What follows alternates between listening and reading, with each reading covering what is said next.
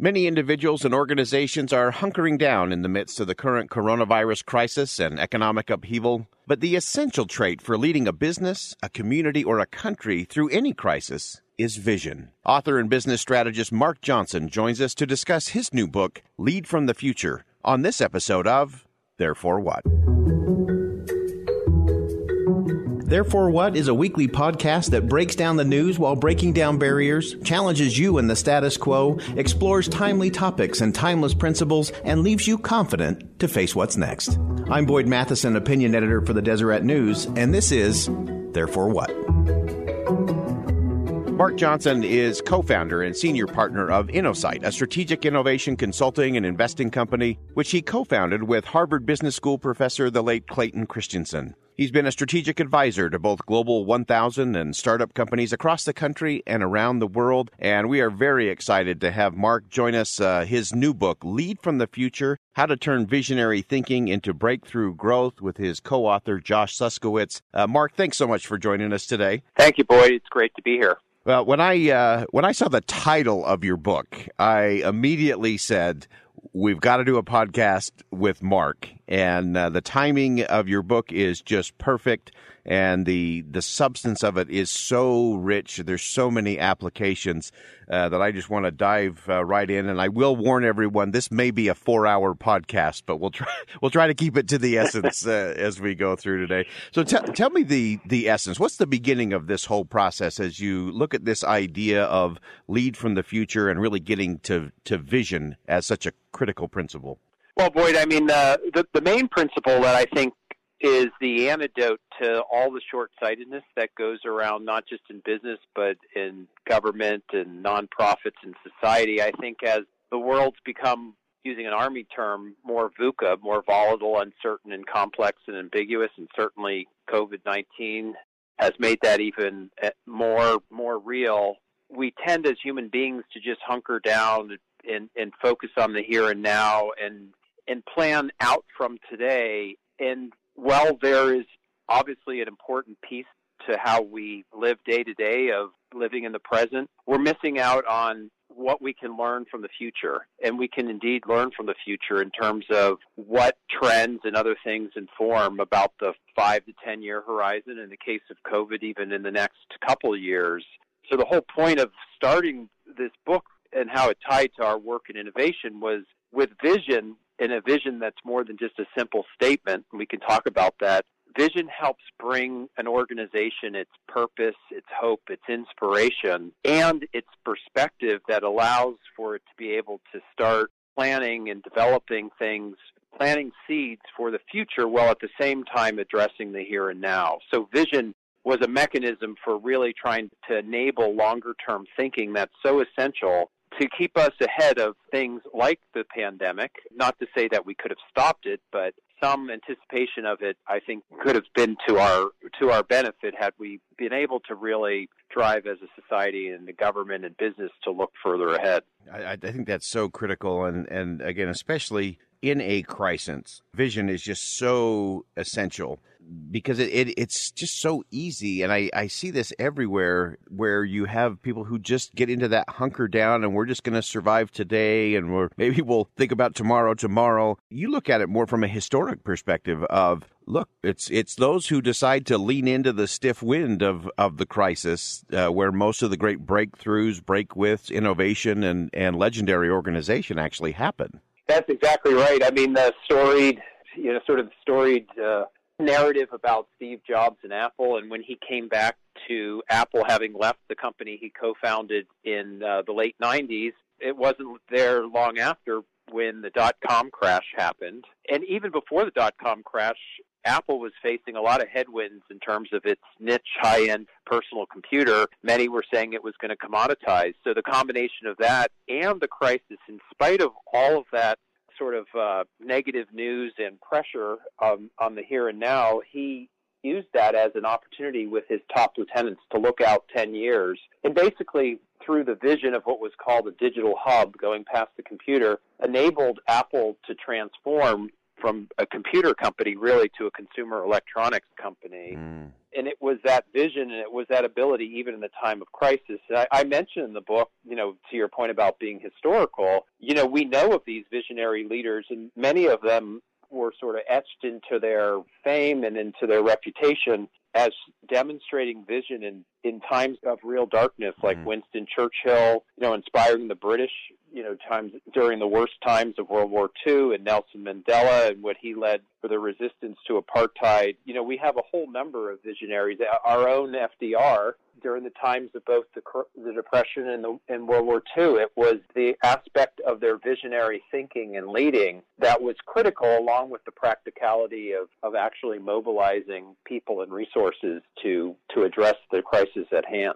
Uh, I just love that. I uh, I'm always looking back. I, I kind of have this framing of the uh, the past is a present for our future, and uh, was going through with my son the other day uh, and looking at we actually went back to the old classic think and grow rich you know which was a 1937 publication date on that and uh, but it was interesting napoleon hill said that you know, we're coming out of this economic crisis and the world has changed and we need people with vision who are going to give us new ideas, new literature, new marketing, new products, you know, new opportunities. It even said new radio. So, uh, you know, even in, the, in 1937. But again, all of those, uh, as you mentioned, uh, Lincoln and, and Churchill and FDR, uh, they were all leaning into that stiff wind and, and having a vision of where they were going to lead following the crisis. Absolutely, and you, you, know, and I think just tying it, you know, to, to practicality of vision, you know, and especially in our work that we do with corporations, to make this actually tangible and real for leaders and organizations, we prescribe this vision is not just a corporate vision statement tied with a mission statement that's done as a half day exercise, and maybe you're Put doing it now frame. because yeah. it's taking and developing a true narrative about mm. what could and should be you know, coming out the other end and, um, you know, putting it tied to where the environment is going and how you can fit in that environment, not only to be in it, but to actually shape in it. We like to use the analogy of Wayne Gretzky, who talked about as a hockey player, my success is because I skate not where the puck is, but where the puck is going. We take it one step further and say, you know, not only skate to where you think the puck is going, but but look out so that you can help shape where the puck should go. Yeah. And oh. and I think you know, there's a great quote. Um, I forgot the gentleman's name, but he said, "Futures can't be predicted, but they can be invented."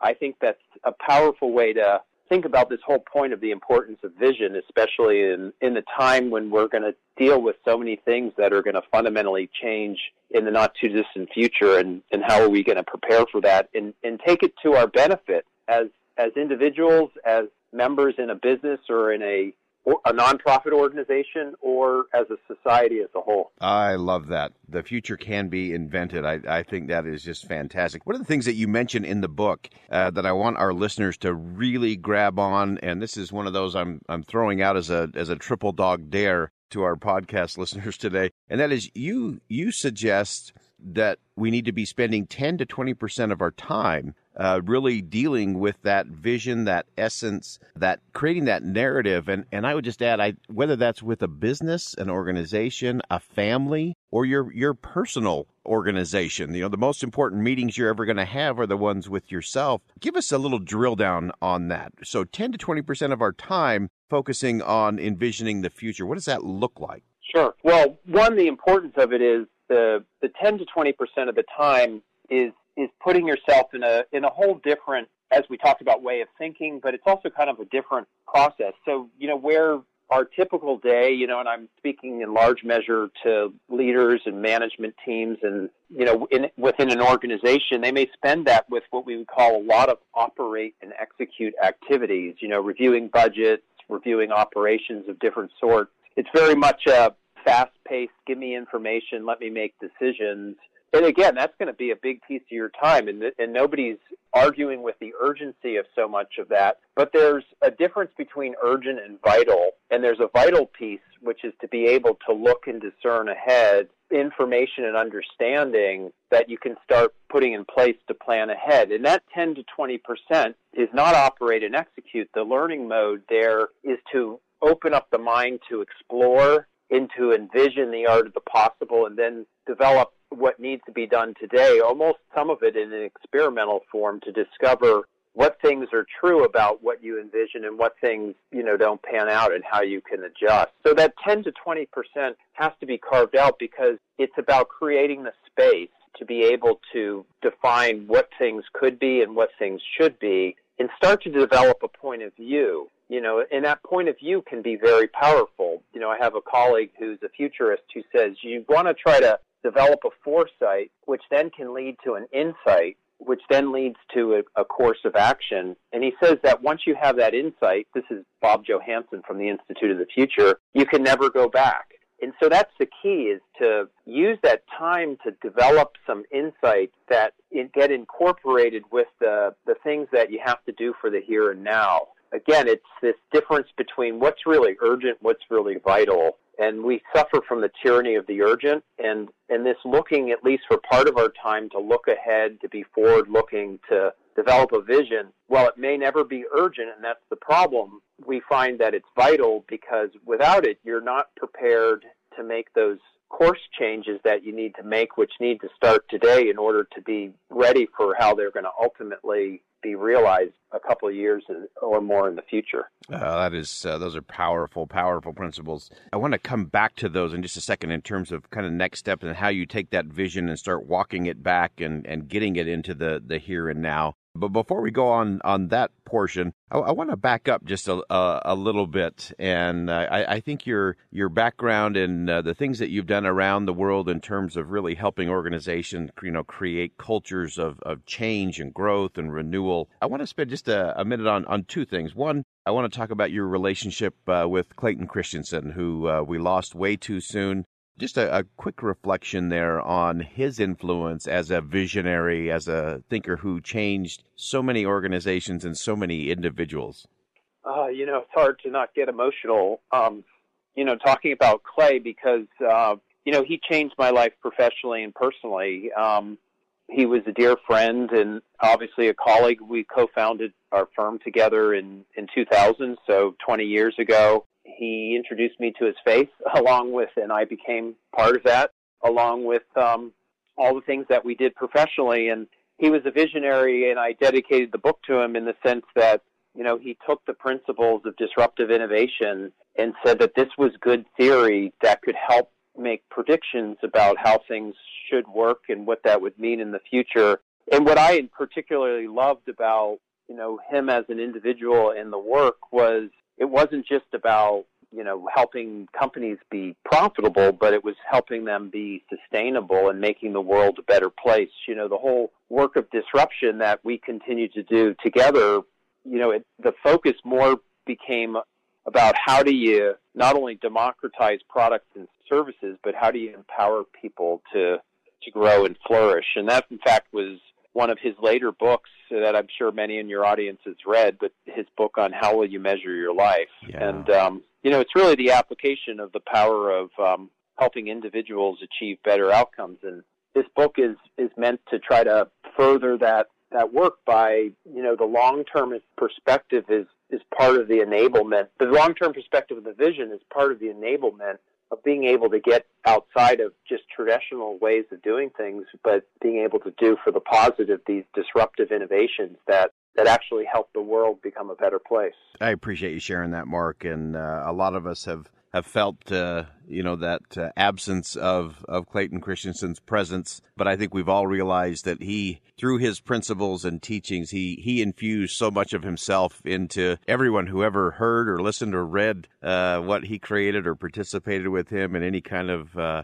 uh, engagement. He has gone through that disruptive innovation uh, of death, but that's he knows that's part of the program, and moving us all forward continually and, and just a, a really powerful thing. I, I, appreciate you sharing that. I wanted to get a little bit on, on your background, Mark, for our listeners to get some interesting insight. I think as you look at uh, you know your your theory and your focus here on leading from the future, I got to figure out how did you go from a uh, degree in aerospace engineering from the United States Naval Academy to, to, having these kind of conversations with Clayton Christensen. That's a that's a, a, a leap to the future for sure. Well, and it also shows, uh, Boyd. I think part of it is we definitely can be more forward looking and, and use that to guide guide us. But there's there's also always going to be an emerging part of emergent part of our, our lives and, and emergent part of organizations and you know it's sort of marrying them two together. I will just say you know and part of it is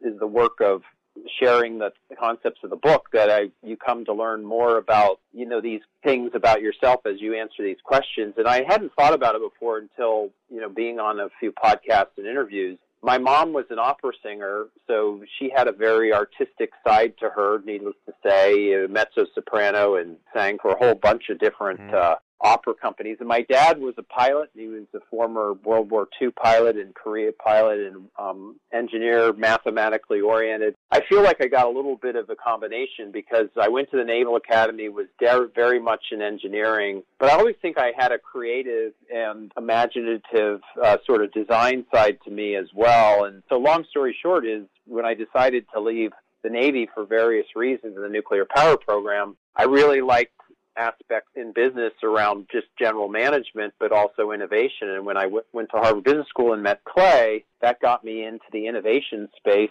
as a student. And then we stayed in touch. And long story short is we came to, together and to, to form Innosight. And, and my view, you know, that sort of comes through in the book is, you know, vision is in many ways the art. It's the storytelling. It's mm-hmm. the creative power of anything, of visioning an enterprise or envisioning a new product or service or business or opportunity. But then you have to change from a storyteller and an imaginative person to an engineer and convert that into choices that you have to make in, in a portfolio of initiatives, we would call it. And so in the book, you know, I kind of combine what does it mean to be a storyteller and then how do you shift to an engineer to actually program ideas into the organization and actually make them happen. And so I don't know if that fully answers the yeah. question, but but basically, you know, that's how it kind of came all together for right. me, both in working with Clay and in developing the book. Oh, I, I love that, and uh, and that leads us right into where I want to go next in terms of how do we actually apply this.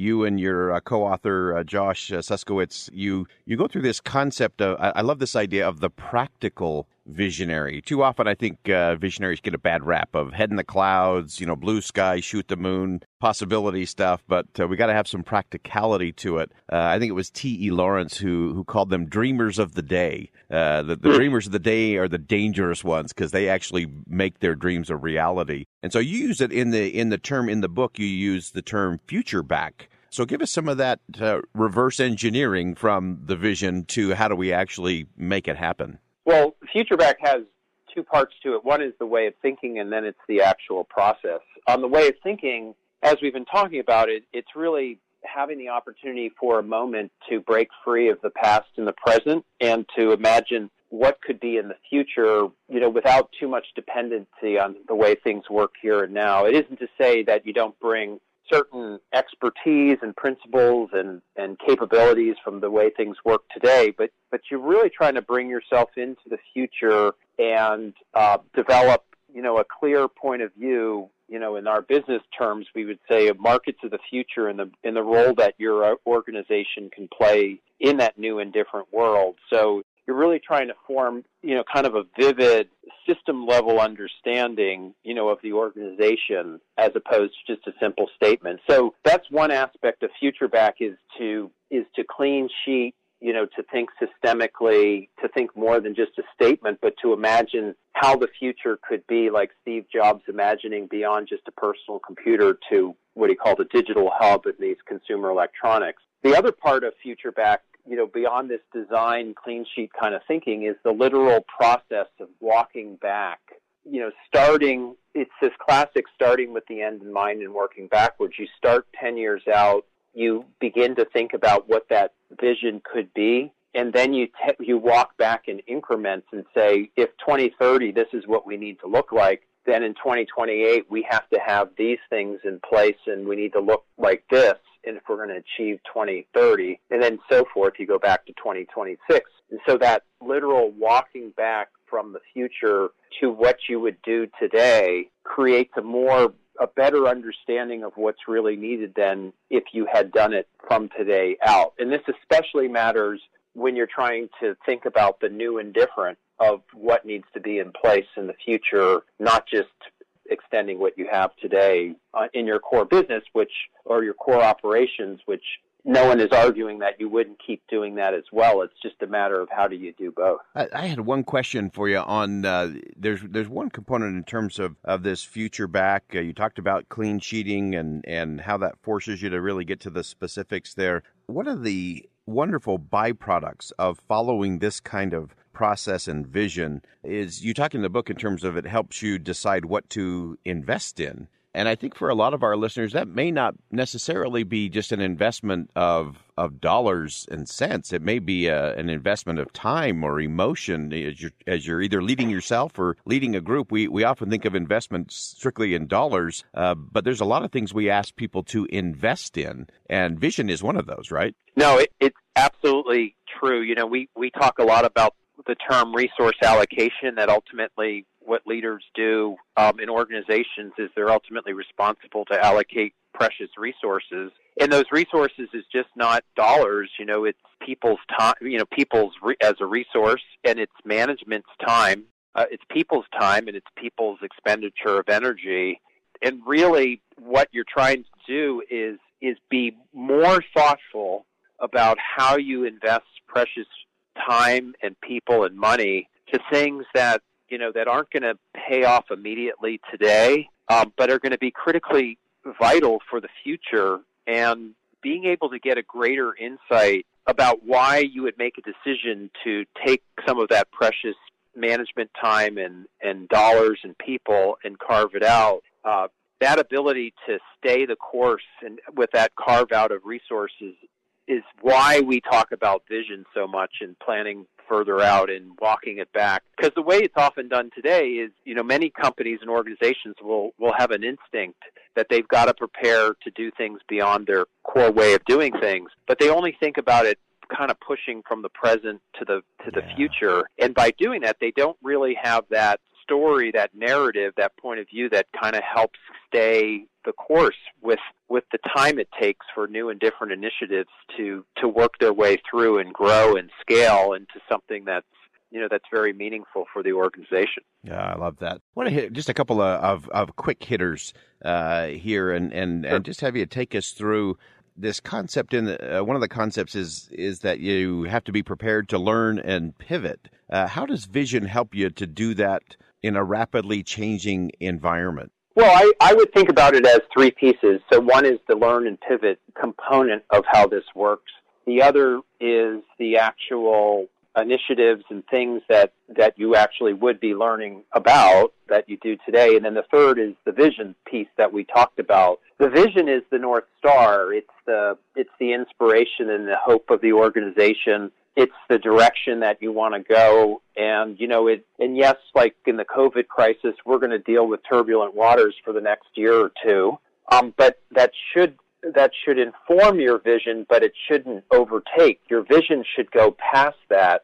And so the vision piece gets developed as a point of view, you know, in, in more than the statement that I said. You walk that back through making choices in the future and then walking it back to the choices you make today. But you're not done with either the vision or the things that you're going to do today, both for the core business, but then also for the new and different. The, the operative word is learning and rapid learning. You have to take these initiatives and especially for new growth, you have to be in an experimentation mode. You want to spend a little to learn a lot. You want to be focused on what's working, what's not working, and rapidly decide to shut down what's not working so you can then focus on the things that are working. And as you move this whole concept forward in time, you know, as we actually go forward in time, you're going to learn things and you're going to uh, you're going to shape this vision. It's not a one and done. That's the other piece of this. This is not an exercise you do once every 5 years. Once you develop a compelling practical vision, the organization, the leadership should be reviewing this every, you know, now it would be every few weeks because things are happening fast, but at least once a quarter, revisiting and saying, what have we learned? How does that influence what we're prioritizing today, both for our here and now and for our future? And how do we need to adjust our vision as, as we gain, you know, more insights and, and our future comes in touch with reality of today? Oh, uh, absolutely love that. Therefore, what? Well, Mark, we're to the point of the program now where we ask the uh, main point of the program, the therefore what? Uh, people have been listening for 25 minutes here and uh, have been given some wonderful things. What's the therefore what uh, takeaway? What do you hope people think different? What do you hope they do different after listening to this podcast today? I would hope that we'd have a permanent change in the way that we think about how we lead organizations and, for that matter, how we lead our lives that we're, we're in a place where the world is moving faster. You know, it's back to volatile, uncertain, complex, ambiguous, the Army term VUCA. And, and with that world, we can never no longer afford to just be living in the here and now. We need to make a permanent change in our culture and our leadership, which means we need to, for once and for all, be forward looking, have a way to be forward looking, have it a part of our lives in addition to what we have to do in the day to day because if we're not anticipating, you know, not just things that slowly change, but things that disrupt, just like this pandemic, we're not going to be as well prepared as we could be. And we're not going to create the sustainability for our world and for us as individuals. The world just happens to have too many uncertainties and too many things that happen too fast. So that's my plea for all of us is that we can combine being forward looking, being visionary, and being practical about it, not just for a few select people, with the realities that we have to live in the here and now and we have to operate and execute day to day.